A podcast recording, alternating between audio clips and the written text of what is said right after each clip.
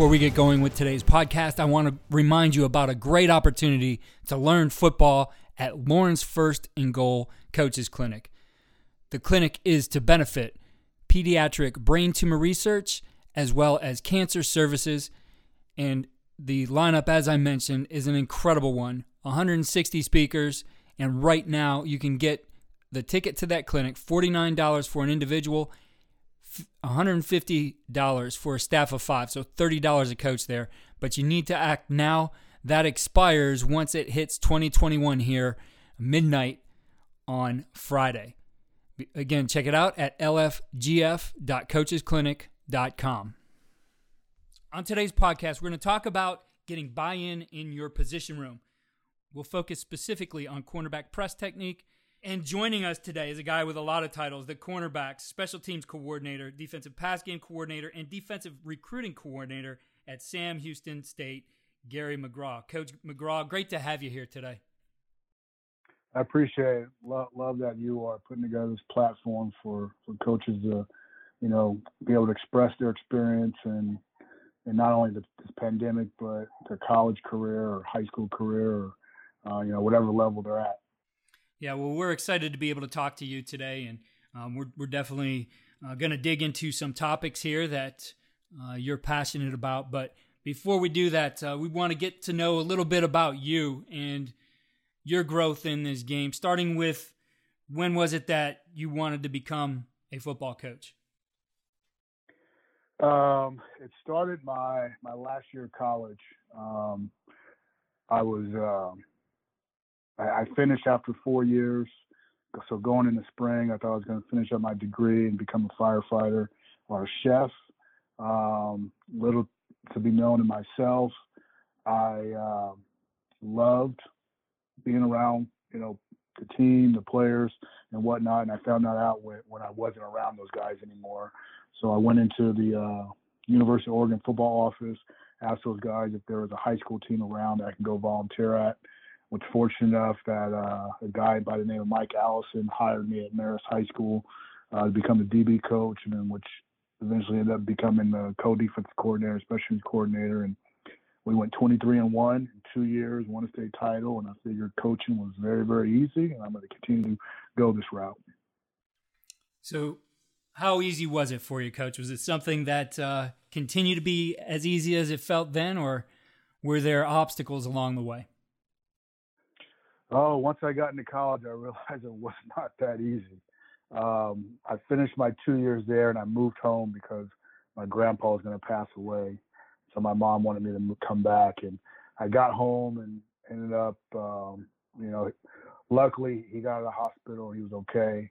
And so I, I got back into high school coaching there, but then I was fortunate enough by a guy by the name of Nathan Nagy to call me up and ask me to come coach a secondary for him out in Quincy, Illinois at Quincy University. And um, I got there. I figured, well, I'll be able to recruit the guys I want, and it'd be that much easier you know, coaching in college because I'll be getting the people that I want to play for me instead of, you know, just kind of inheriting the, the kids who are around the high school. And, and that's where, you know, become a lot more competitive where you're battling other people for players and facilities and all that stuff start coming into play. But, you know, we did have a good group of kids there. We battled. We just never were that great as a, as a team. And so that's where I realized that coaching isn't as easy as I thought it was going to be in the format of being able to put together victories. Um, so that that's why I learned it. Wasn't going to be that easy. So, you know, realizing that, figuring that out, what steps did you take to be able to compete? And um, you know, you you you're at a, a very good FCS school now in Sam Houston State, one that is, you know, nationally uh, is going to be up at the top every single year, and so you don't get there um, by accident. You have to work. So what what were the things you know in learning those lessons that hey, this isn't as easy as I thought it was going to be, that you started to do to develop and improve yourself?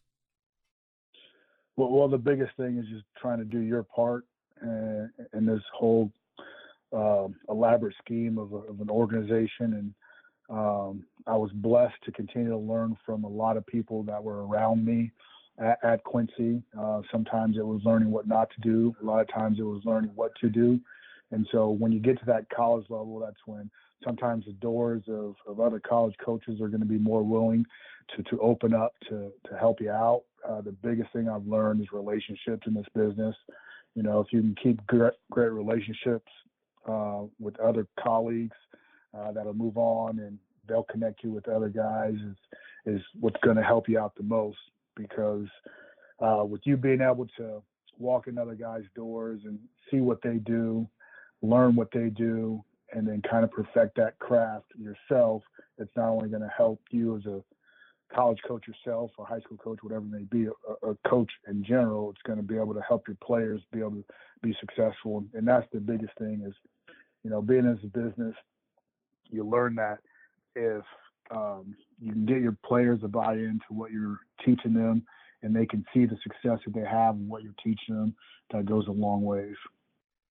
And that leads us to one of our main topics today of about how you get that buy-in in your position room. As I said before, you wear a lot of hats. You're the cornerbacks coach, uh, you're the coordinator of special teams, you're the defensive pass game coordinator off the field, you're the recruiting coordinator. A lot of responsibility, but for everybody, whether you hold that uh, coordinator title or not, it starts with having a room that's bought in. Uh, for you, how do you create that buy-in and uh, what's the philosophy and how do you frame that so those guys believe in what is going to happen not just within their position group but within that unit um, i think for for the most part what you have to do is always just be yourself you know it's it's going to be tough for somebody to see you as one person or one type of personality and then when you get on the field you're a completely different type of person um, the, the biggest thing, I guess, what I've learned uh, from my room to be able to continue to develop is just making sure that I can teach them and then also make them accountable for what they're learning. So, for example, um, when I when I look at when we were scouting teams, I don't I'm not that coach. I'll just give them all the passing concepts that a team will do, because I I, I think a lot of kids don't learn from being able just to look at you know the different route com- concepts that you'll get. So one of the little things that I do for my guys is I'll take the top six formations uh, a team is um, running, and then from those six formations, there are going to be top six the top six passing concepts that my guys will have to go in and kind of jot down what those formations are, what those passing concepts are. And so what that does is it allows those guys to kind of learn by watching and writing, and, and they're going to be more likely to remember those things instead of just looking at it on the page. And so as you start to do those little type of things, kids start to grow and they start to have a lot of success from what they're doing. So that little thing there, I think, allows those kids to start buying into kind of what you're gonna, whatever you're gonna pitch to them. And so, um, as long as I've been able to make those kids more accountable and, and want to buy into what I'm teaching, it's allowed for me to kind of develop my room the way I, I want it to be developed.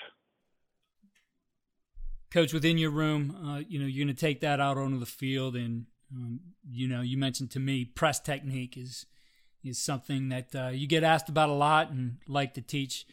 Talk to us about the technique that you teach when it comes to press. Um, one of our main uh, press techniques that we use is, is a quick jam. Um, I advise that only to do that when you have safety help. And so what we do there is we will crowd the line of scrimmage. We will check with the referee, obviously, once we get down in our, our press stance to make sure we're not offside or in a neutral zone. And when we're in, our, when we're playing our, our quick jam, you know, we're going to be in our stance where our feet are going to be shoulder width apart, um, knees going to be bent, butt's going to be sunk weight of our shoulders going to be over our knees. Uh, I tell those guys to have sniper vision on where they're jamming. And so when we jam in our quick jam, we jam at the um, guy's leverage chest plate. So if I'm leveraged, if I'm lined up on the right side and I'm leveraged to the left, that means my eyes are going to be on his, the V of his neck. I'm going to be striking with my left hand, you know, my thumb up um, when that V of the neck moves. And so that's one of the triggers that we'll use. I know when I was younger or when I was going through as a player, uh, a lot of what I was taught is to key to key the waistband of the guy, which that's a great, great trigger if you're not going to be using any hands at the line of scrimmage. But being uh, a cornerback and, press where you're going to be playing quick jam, I like to tell those guys to keep the V the neck because that's where they're going to be striking. That's where they want their hand to be placed when they when the movement of that V neck goes. Um, so once they strike, they're going to take a six, six inch power step with their leverage foot. So again, like I said, from the right corner, I'm leveraged to the left. I'm going to be taking a six, six inch power step with my left foot, jammed with my left hand. And so you always want to step and jam whichever leverage side you are. So if you're leveraged to the right, it'd be the opposite. It'd be right foot, uh, six six inch power step, and a right-handed jam to the uh, chest plate on his right side.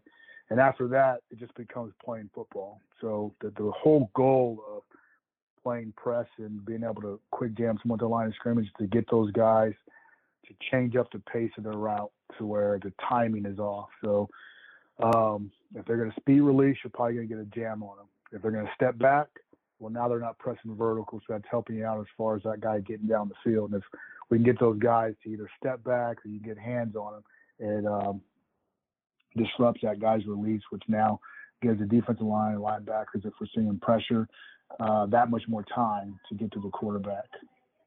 So, what's the the technique that you teach then? If they do step back, what do you want your guys to do? If they step back, it becomes like I mentioned that they're playing football, so they they may end up getting back to a position where they're uh, they're squared back up, maintaining that leverage of inside. If, for instance, the guy doesn't step back and he speed releases outside, well, your your hip's already going to be open to where he's speed releasing. So now it's just planting off that. So if I'm leveraged to the right and I step on my left, it's planting off that left foot, getting back in a position where you're in a dominant position uh, of him running his route vertically. Now, when I talk about being dominant, it's not going to be on top of the guy. I, I, don't think that's a great position to be on a receiver unless you're in a red zone uh, because of the back shoulder fade. I'd rather that guy be on that near hip in a subtle trail position on that receiver because you can always play up and through any vertical throws and you're in position to take away body presence wise you're in position to take away any any back shoulder fade balls.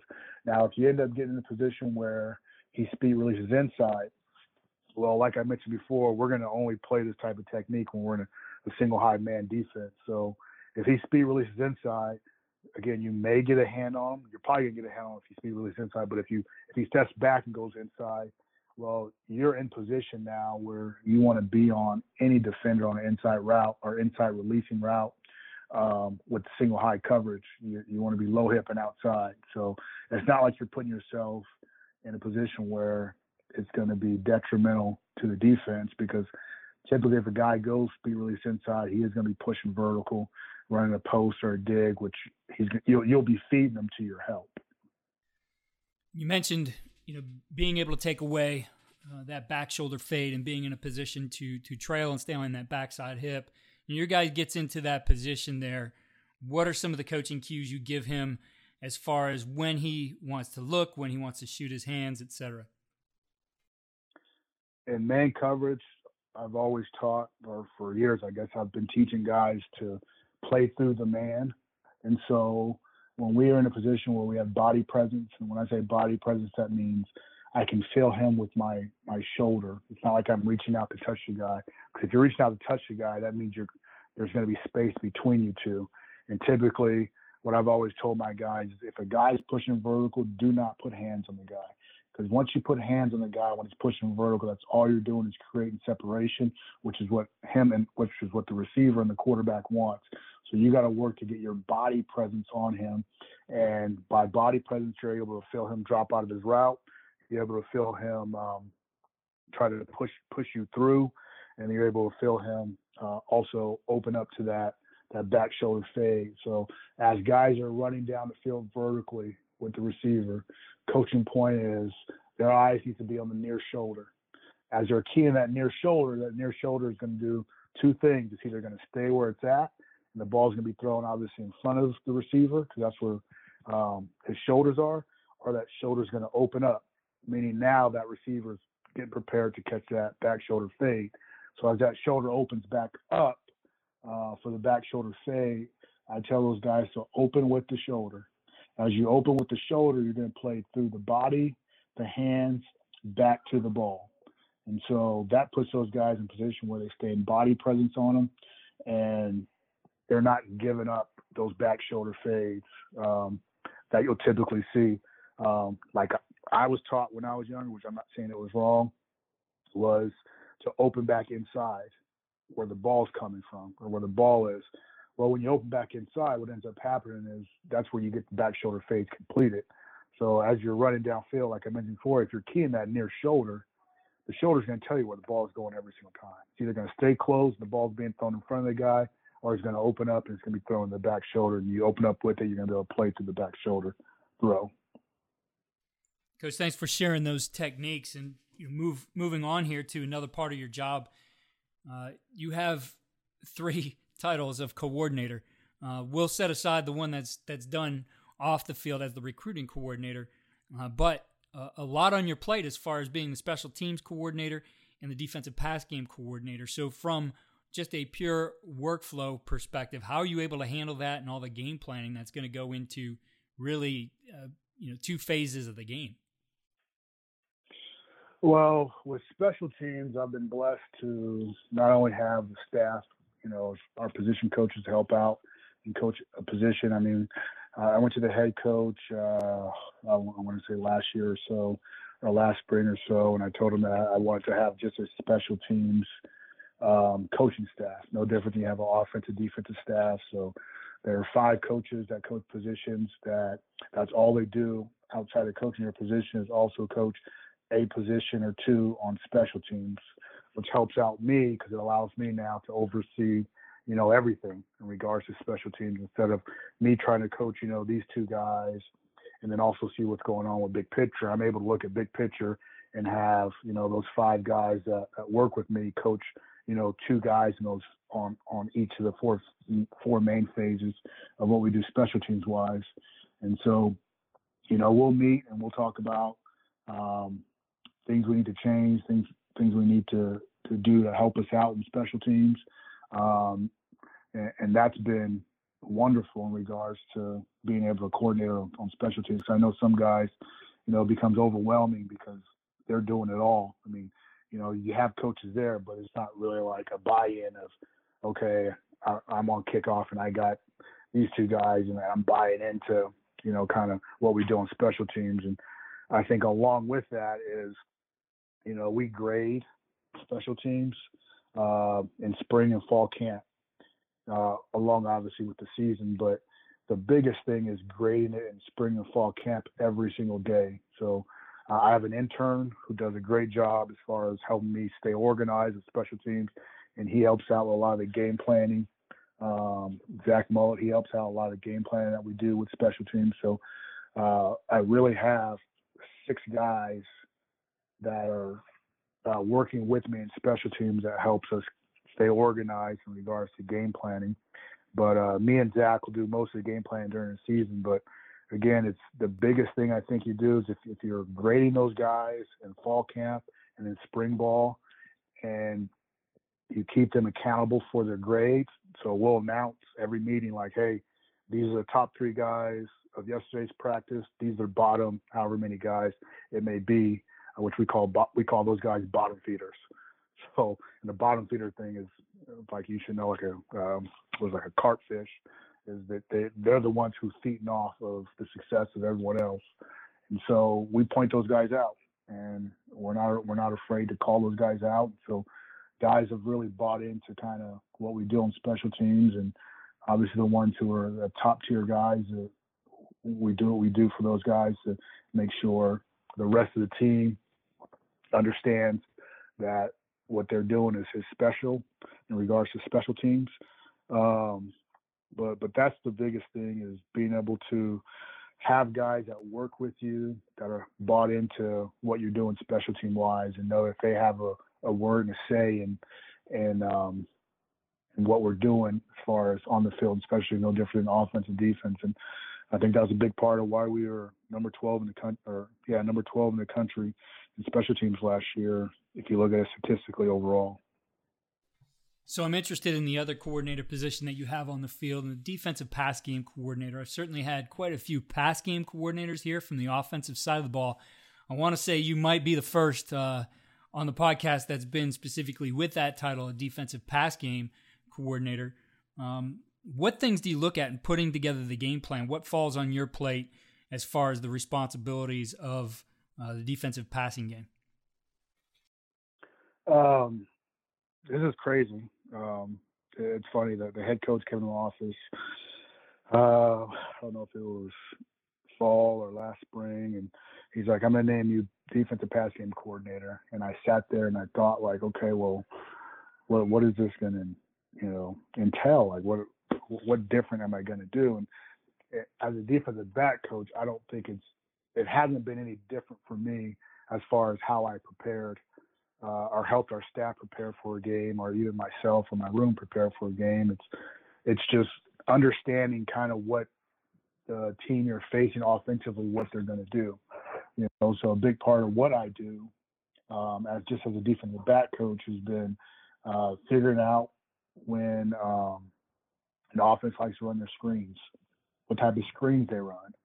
You know, what do they like to do in the red zone? What kind of concepts they like to do in the red zone? um, understanding who the receivers are that we need to uh, be aware of, um, and just understand the, big part of just the whole passing game. Are they an RPO team? Are they a drop back team? Are they going to move the pocket uh, on third down? Um, what type of passing concepts are they going to try and get to when it's third and long? You know, and so and I think all those things a defensive back coach, most defensive back coaches already do. So I was given the title, and I kind of sat there. I was like, well, what am I going to do any different? And I, I sat really sat there. I was like, there's nothing really I, I think I can do different outside of what I already do. And I, I spoke to a couple guys that I know that are essentially defensive passing coordinators for their uh, programs, and they were kind of like, Gary, I mean, you probably already do everything that that you do. You just now given given a title, but um, I guess a, a, another part of it though is kind of what I do in my job though is you know when we're out, we're doing scout cards, I'm the guy who's picking the pass concept that we're going to see as a team. You know, so what I do is I, I look at what the uh, opponents are doing and I say, okay, well, first single high, these are the concepts they like. These are the concepts that are going to give us give us trouble. You know, so I'm not putting in like four verts based on what we do defensively. I mean, I'm not putting in four verts in there during practice. It's that's a simple concept. It's more of uh, because we're a man single high man defense. It's more of okay. They like to cut the splits of these guys and run you know these types of cut split formations. Um, so if they're will in the back with the X on the back side with the cut split, we need to see that. Our backer needs to see that because he's going to get picked if he doesn't see that. If you know if they're running bunch concepts and there's some concepts in there where you know, we may have not ever seen them. Those are types of things that I'm putting in practice. I'm not putting in, you know, vanilla things. I'm putting in concepts that are going to give us, you know, some problems, and hopefully we come from practice, come throughout practice, or come out of practice, and our players feel more comfortable with, you know, whatever defensive concepts that we're running versus, you know, the bunch or the two man stuff where they got stack formations, cut close to formation um, the base of the formation, all that stuff. So, um, I mean, I guess that's the biggest part, you know, is, is understanding the passing game and then understanding what would be the best coverages going into um, an opponent. So, our, our, defensive coordinator, Coach Carl, will ask me, he's like, okay, what coverages do you, do you think are going to be the best ones for us to run? Because we're not going to run an entire playbook when we go against a team. We're going to pick what we think works best and as we go throughout the game, if there's adjustments we have to make or things we have to do, we'll make those adjustments. But hopefully, you know, by by Tuesday or Wednesday, you know, what we put together is going to work. And I, I think for the most part, especially this last year, you know, we defensively did a hell of a job with preparing our kids. Our kids bought into, you know, what we're selling them, and, and they did a fantastic job performing on the field for us. So, coach, in being primarily a one high uh, man team, you know that's one of the first things you heard as people started to come up with answers for the RPO. That uh, oh, you know, one high man can stop it. Um, obviously, they're still running RPO.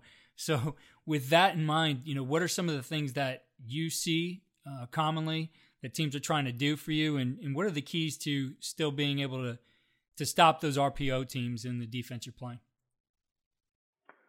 Um, what teams have done to us uh, the last couple years is they'll they'll do some movement as far as motion.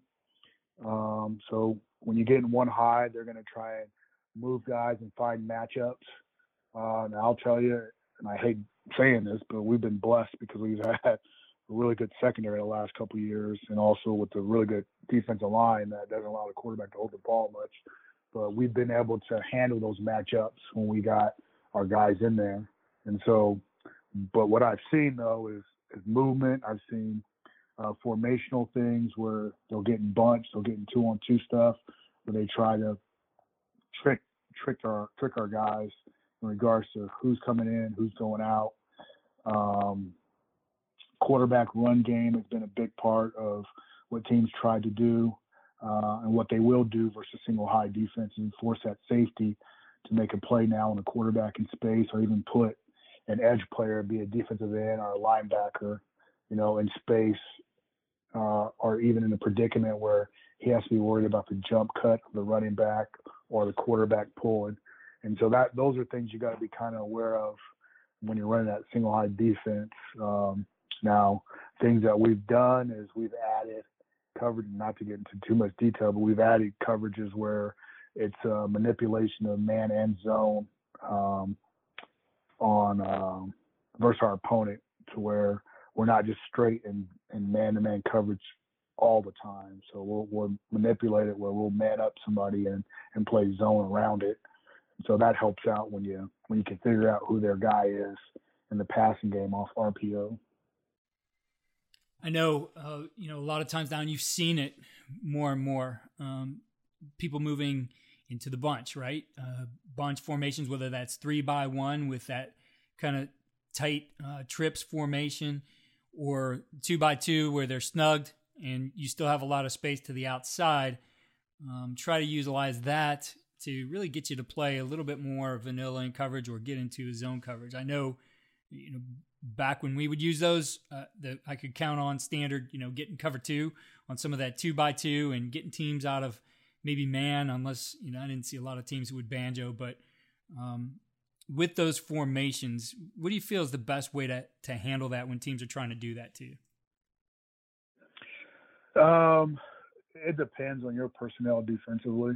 I mean, uh, again, we've been blessed with not only being in Texas, but you know, Texas high school football players are pretty smart players. They've been coached up pretty well for the most part, and, and they're pretty athletic. And so, and I think that's been the benefit of us is where we are and we're located. Is we've been able to get those guys who are athletic enough to still play man. And so, uh, one way to attack it is to continue to play man. You run, you know, if it's a bunch, like three man bunch, you're running what we call three on three concepts, where we will in and out, you know, two of the guys and play man on one of them, or we'll we'll go all the way across where it's uh, like a three way, you know, so a guy will have first out, guy will have first in, and then another guy will have second declared.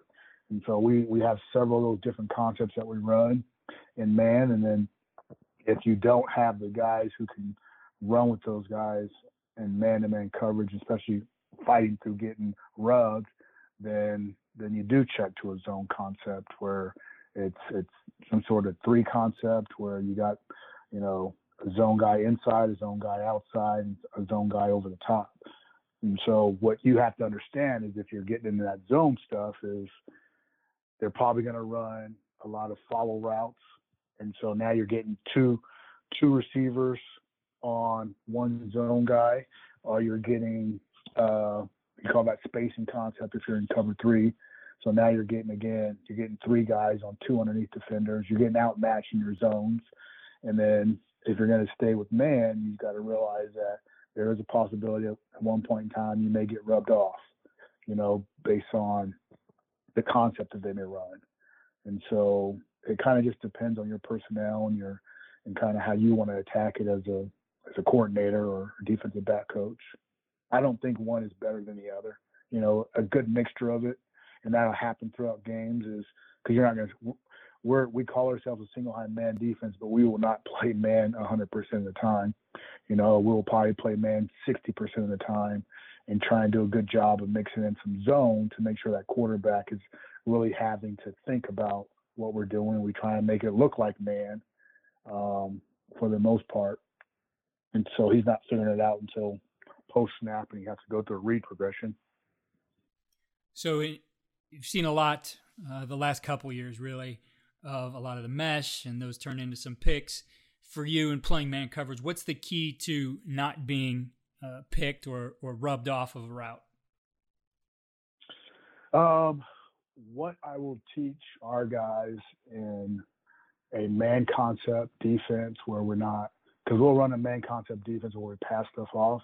But if you're if you're running a man concept defense where you're not passing things off, um, what I've taught defensive backs are when you're getting mesh is to trail the receiver because typically what you're going to do is uh, if you get it, try to work to a position where you're running side by side by them, then that's when you're going to get picked.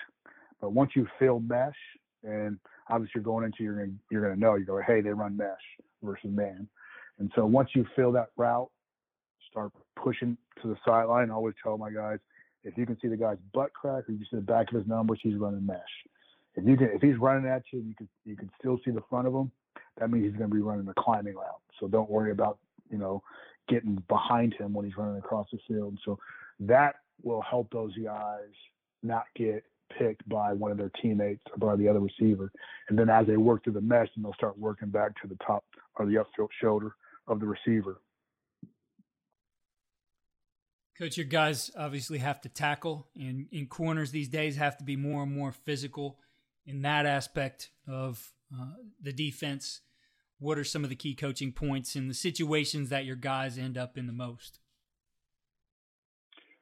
First thing I'm going to say, and this is kind of off the question, but when I walk into a uh, high school or sit in the living room, I tell my guy, I tell those guys that I'm recruiting that I don't believe in cover guys.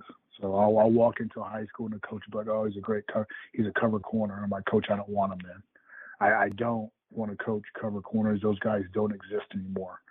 And, and it's because offenses do such a great job of going to single width formations and if you're not a team that travels your corners, which we're not a team that travel our corners, so our corners end up becoming essentially outside linebackers or nickels or whatnot to a tight end formation. And so one of the things I get into is making sure every corner that and I coach nickels too, but every corner that comes into our organization knows that they will not just be responsible for covering somebody down the field. They're going to be responsible for taking on blocks in the box. They're going to be responsible for blitzing off the edge.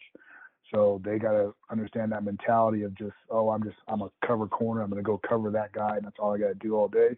It's not going to exist because of how the game is played nowadays. There's, there's so many plays that offenses do now that they try to either get the corner in the box by motioning or just getting the ball out in space to force those guys to have to tackle. And so to get them out of that mentality of just being a cover corner if they happen to sneak into our program is you got to do tackling every day. And and we do tackling as far as individ, in, individual every single day. And it's it's challenging those guys to to be tough and, and understand that the, the shoulder pads on them are there to protect them. And obviously they got to keep their head up to protect themselves. And and so I think that's a big part of um, creating defensive backs or corners that are not just cover corners. And I don't know if I answered that question right or for you. Yeah, no, I mean definitely the mentality, right? It, it's it's uh, listening to you. It's it's like listening to a receiver coach, you know, talking about you know making sure that his guys understand they're going to be blocking, right? You you need your guys to be physical. Um, with with that in mind, you know, I think when we look at any position, I've seen more and more guys just get out of the. Used to be you, you watch a defensive practice, uh, five, ten years ago. It a tackling circuit. It's the same drills every single day. Uh, but I've seen it become a lot more refined. And here's the limited situations we're going to have you guys in, and here's how we're going to approach it. For you, what are the the kind of the key situations that you want to make sure uh, you're working all the time because they're going to happen again and again? Um, well, for the most part, I mean, I, I'd say 80% of the time we have to make tackles is going to be in space. And so a lot of drills that we do are going to be focused on guys going from a long stride to a short stride in space and being able to come to balance and leverage a ball carrier. So a lot of drills that, that we do are focused on those guys being able to see a ball carrier in space, being able to make sure they leverage them the proper way and attack that near hip.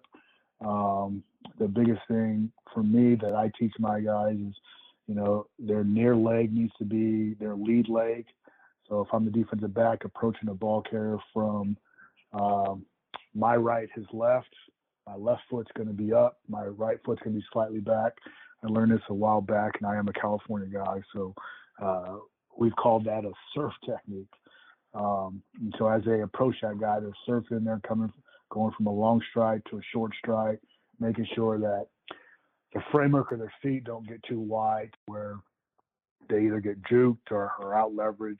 And um, also with them having their lead leg up, their inside leg up, their outside leg slightly back, their hips are open to where if they do happen to lose leverage, they're they're not closed off to where they can't um, open their hips up and and maintain that leverage again or, or regain that leverage, I should say.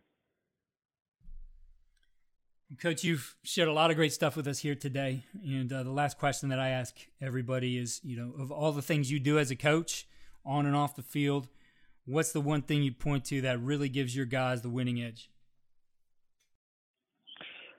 Um, good question. I mean, I think it's probably more so, and this is outside of, you know, preparation. Um, obviously, that that's going to be what what helps those guys out the most is uh, making sure, like I mentioned before, having those guys be more so accountable for what you're game planning than you being accountable for, you know, you game planning for them. You know, like every good coach, I think, is going to do their damnedest to make sure their kids are prepared and gather all this information. But if you're the one gathering all the information as a coach, you're going to obviously learn and know. But those kids, young kids, ones who aren't seasoned, are, are not going to understand what to do or how to how to handle that information. But I think that the things that you do with your players off the field hold um, a lot more weight than what you do with those guys on the field. Because if you're a good coach, you're going to coach them on the field. But if you're able to get those guys to your house, you're able to bond with those guys, you're able to share your own stories with those guys to where um, they can see that you've gone through it. Because a lot of times these kids, you know, I'm 41 years old, so it's funny. My wife was calling us old earlier, and I, I don't think I'm old, but you know, you, you're coaching these kids who are 18, 19, 21, 22 years old there could be some disconnect and you just feeding them information. But if you're not creating any type of relationship with those guys to where they they they can really trust you and, and understand that you're there for them, then their their growth is going to be limited. I think because they may only listen to half of what you're saying, and you don't want that. You want them to be able to listen and, and really hang off the cliff on, on every single word that comes out of your mouth because as you as a coach, you feel that what what you're telling them is what's going to work. And, and if you've been doing it for a while, you've had some success and you've seen it. I mean, you know for yourself as a coach that you know it, it's it's going to work if they listen to you. And so I think if if guys can can learn to create great relationships with their players off the field those guys are going to be more willing to hang on every single word that comes out of their mouth when they say to them on the field. And so those are things that I've done in the last several years that I've been a coach, and um, I think it's helped. I'd like to believe it's helped. You know, especially when you have kids uh, send you messages about how you affect their life in such a positive way, and um, it's not only like the good players, but it's like the walk-on players that maybe they weren't good enough to play at the Division One level, D two, D three, and they've grown to become accountable players within your program. And so it's probably not what some coaches wanted to hear, but I, I really do truly believe that's something that has carried a lot of weight in regards to my position rooms that I've coached to be successful. Is we've had a really good bond off the field, and they understand that you know we're getting between the lines, it's business, and, and they're willing to listen to willing to listen, to buy in, and like I said, jump off that cliff for you when they're on the field competing with their other teammates. Coaches, you can follow Coach McGraw on Twitter at DB Coach McGraw. Coach, I know you are the recruiting coordinator, but what's your primary recruiting area? Uh, my primary recruiting area is uh, Southwest Houston, um, but I recruit the entire state of Texas for defensive backs. So, so if you have a good one, send them Coach's way. Coach, I, I really appreciate you taking the time, and uh, it was great to to have you here on the podcast. And best of luck to you and the Bearcats in 2021. I appreciate it, Keith. Thank you for listening to the Coaching Coordinator podcast. Be sure to get your ticket to Lauren's First and Goal Coaches Clinic at lfgf.coachesclinic.com. Remember to save money by getting the early bird ticket $49 for the individual, $150 for the staff, and Again, it supports a great cause. Follow me on Twitter at K. and find our show notes, articles, and more at Coach